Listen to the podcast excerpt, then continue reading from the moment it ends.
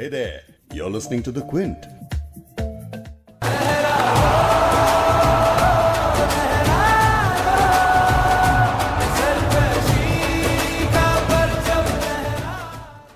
ये गाना है कबीर खान की फ़िल्म का। उनकी जो फ़िल्म है वो दरअसल एक क्रिकेट ड्रामा है जिसका नाम है 83 इस फ़िल्म में 1983 में इंडिया की वर्ल्ड कप विन को रिक्रिएट किया गया है। लेकिन सिर्फ़ इस गाने से ही नहीं, इस फ़िल्म से। बल्कि यू कहें कि इंडिया के उस साल, उस जीत से इतना यकीन ज़रूर मिलता है कि हवा के रुख के खिलाफ जाकर, जब सरकशी की ठान लें तो सब मुमकिन हो जाता है। तो आज का एपिसोड सरकशी के नाम।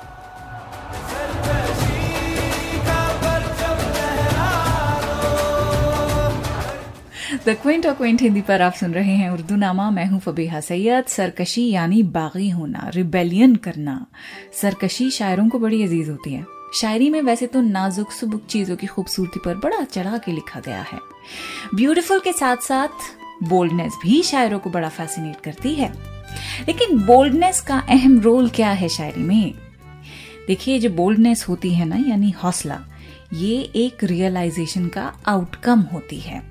और ये रियलाइजेशन निकलता है ज़िंदगी के उन हालात में से, उन लाइफ सिचुएशंस में से, जो कि शायर को मंजूर नहीं है। मिसाल के तौर पर, सादत हसन मंटो की ये लाइन आप सुनिए। लिखते हैं, मैं बगावत चाहता हूँ। हर उस फर्द के खिलाफ बगावत चाहता हूँ, जो हमसे मेहनत कराता है, मगर उसके दाम अदा नहीं करता।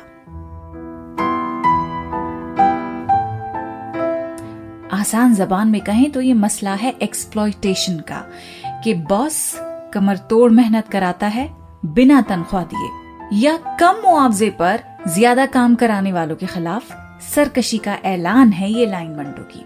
और सरकशी बिना बोल्ड हुए तो नहीं की जाती, यानी बगावत के लिए हौसले का होना पहली शर्त होती है। हौसला क्या है? इस पर भी उर्दू नामा का एक तफसीली एपिसोड आपको उर्दू नामा की प्लेलिस्ट में मिल जाएगा। डेढ़ साल पहले बनाया था ये। जाइए, सबसे पहला काम यही करिए कि इस एपिसोड के बाद वो एपिसोड भी ज़रूर सुनिएगा। और लगे हाथों जितने भी अब तक हमने एपिसोड्स बनाए हैं, कुल मिला के सत्तर के करीब तो हो गए हैं। सत्तर नहीं, सत्तर से थोड़े ज़्यादा हो गए हैं। आई थिंक ये सेवेंटी फोर्थ एक मिनट मैं चेक करके बता दूँ। अपने ही प्लेलिस्ट के एपिसोड्स नहीं याद, क्या बात कर दी मैंने भी ना। हाँ जी तो ये सेवेंटी फोर्थ एपिसोड है उर्दू नामा का। ये सारे एपिसोड्स आप एक के बाद एक सुन सकते हैं गूगल पॉडकास्ट पर। एप्पल पॉडकास्ट पर स्पॉटिफाई पर जियो सावन पर, और भी जो भी आपके हाथ इस वक्त प्लेटफॉर्म्स लगे हुए हैं, उन पे तलाश कीजिए उर्दू नामा मिल ही जाएगा। नहीं मिला तो द क्विंट और क्विंट हिंदी की वेबसाइट पे आ जाइएगा। वहाँ तो मिलना शर्त है। हाँ जी तो आगे बढ़ते हैं।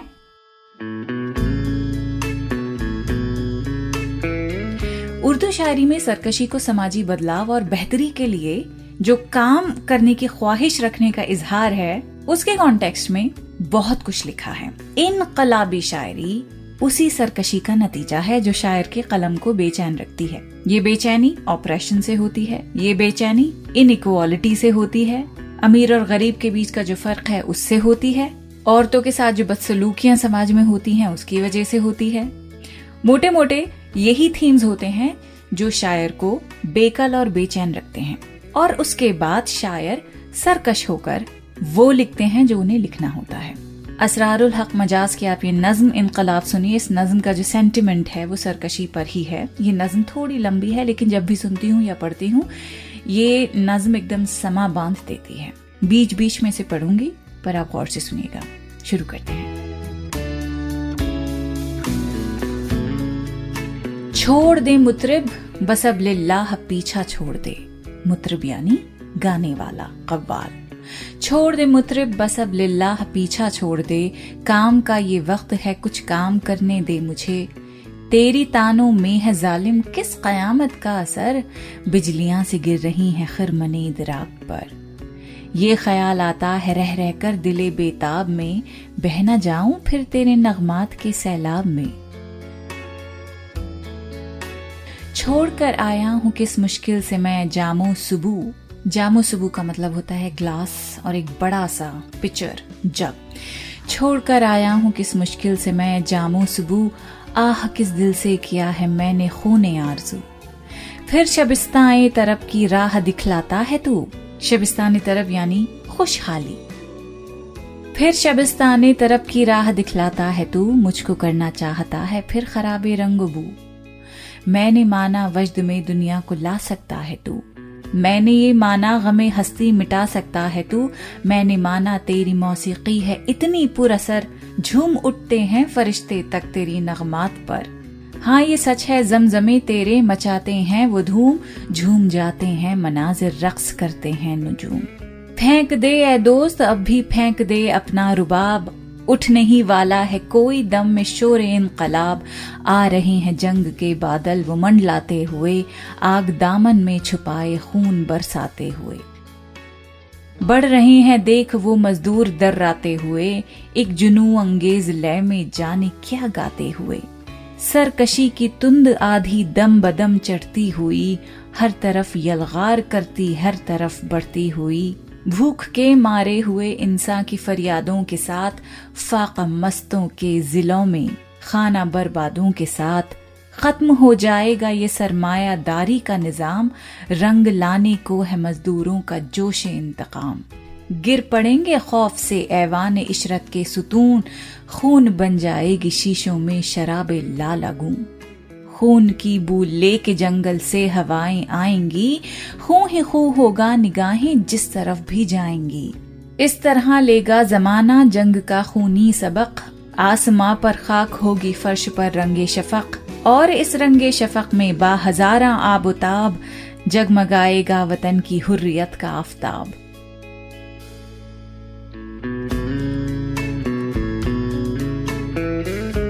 हुर्रियत यानी फ्रीडम लिबर्टी आफ्ताब यानी सूरज। आफ्ताब पर भी आपको एक तफसीली एपिसोड हमने सुनाया था, बनाकर सुन लीजिएगा। आफ्ताब अंधेरा मिटाने का काम करता है और इस मिसरे में आफ्ताब गुलामी का अंधेरा मिटाकर हुर्रियत के नूर से मुल्क की ज़मीन को रोशन करेगा। ये है शायर की ख्वाहिश। ये जो नज्म अभी पड़ी, इनकलाब, इसमें बाहरी ताकतों के खिलाफ, गुलामी के खिलाफ सरकशी की बात कही गई है, लेकिन गुलामी की हालत में लाने के लिए हमेशा अंग्रेज़ या कोई तीसरी बाहरी फोर्स जिम्मेदार नहीं होती। इंसान तो अपनी ही बुरी आदतों का गुलाम बन के रह जाता है ना। अपनी खराब आदतों की वजह से। वो भी तो मतलब हम खुद इंसान भी तो एक तरह के कैद में ही रहते हैं ना। कि अगर हम दिल में ठान ली है कि अगर फलाने इंसान से हम शिकायत करेंगे, हक की बात कहेंगे जो गलत बात है, अगर वो हम पॉइंट आउट करेंगे तो पता नहीं वो हमें कितनी और बातें सुनाएगा पलट के। इसलिए हम खौफ के मारे कुछ बोलते ही नहीं है। इतना डर है, इज़्ज़त का अपने इतना खतरा है। खैर, एक तरह का प्रिजन ये है जो हम अपने इर्द गिर्द बना लेते हैं। पॉलिटिकल कॉन्टेक्स्ट से समझें तो अंदरूनी ताकतों की वजह से इंसान नहीं पनप पाता है। मुल्क के अंदर ही लोग एक दूसरे पर हुक्म चलाते जाते हैं। हुक्म चलाने की वजह भी यही होती है कि लोग एक दूसरे से मुख्तलिफ़ क्यों हैं? सबको तो एक ही जैसा होना चाहिए, तभी इज़्ज़त मिलेगी एक जैसी। नहीं, ऐसे थोड़ी होता है। ऐसे हुक्मरानों को जवाब देते हुए जावेद अख्तर की जो नज्म है, नया हुक्मनामा, मुझे बहुत पसंद है। सुनिए जावेद साहब क्या लिखते हैं।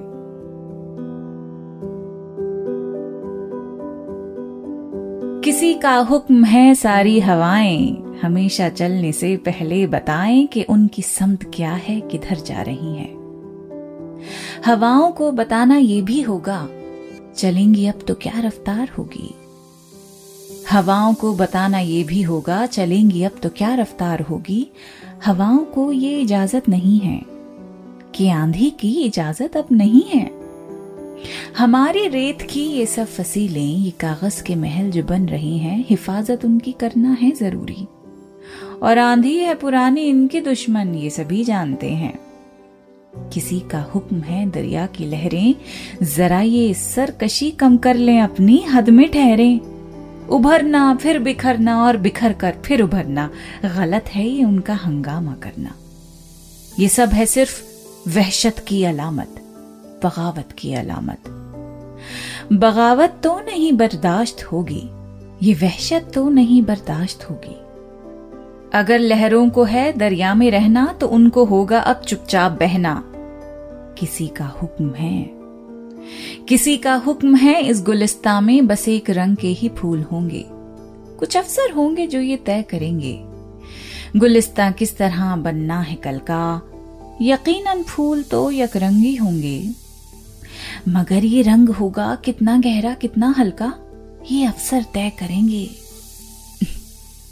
किसी को ये कोई कैसे बताए?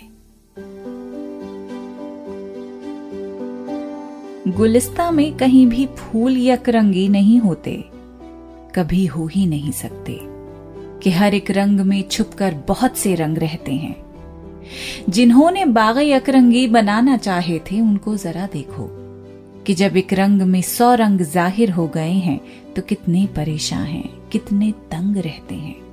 किसी को ये कोई कैसे बताए? हवाएँ और लहरें कब किसी का हुक्म सुनती हैं? हवाएँ हाकिमों की मुट्ठियों में, हथकड़ी में, कैद खानों में नहीं रुकती। ये लहरें रोकी जाती हैं तो दरिया कितना भी हो पुरसुकू, बेताब होता है। और इस बेताबी का अगला कदम सैलाब होता है। किसी को ये कोई कैसे बताए?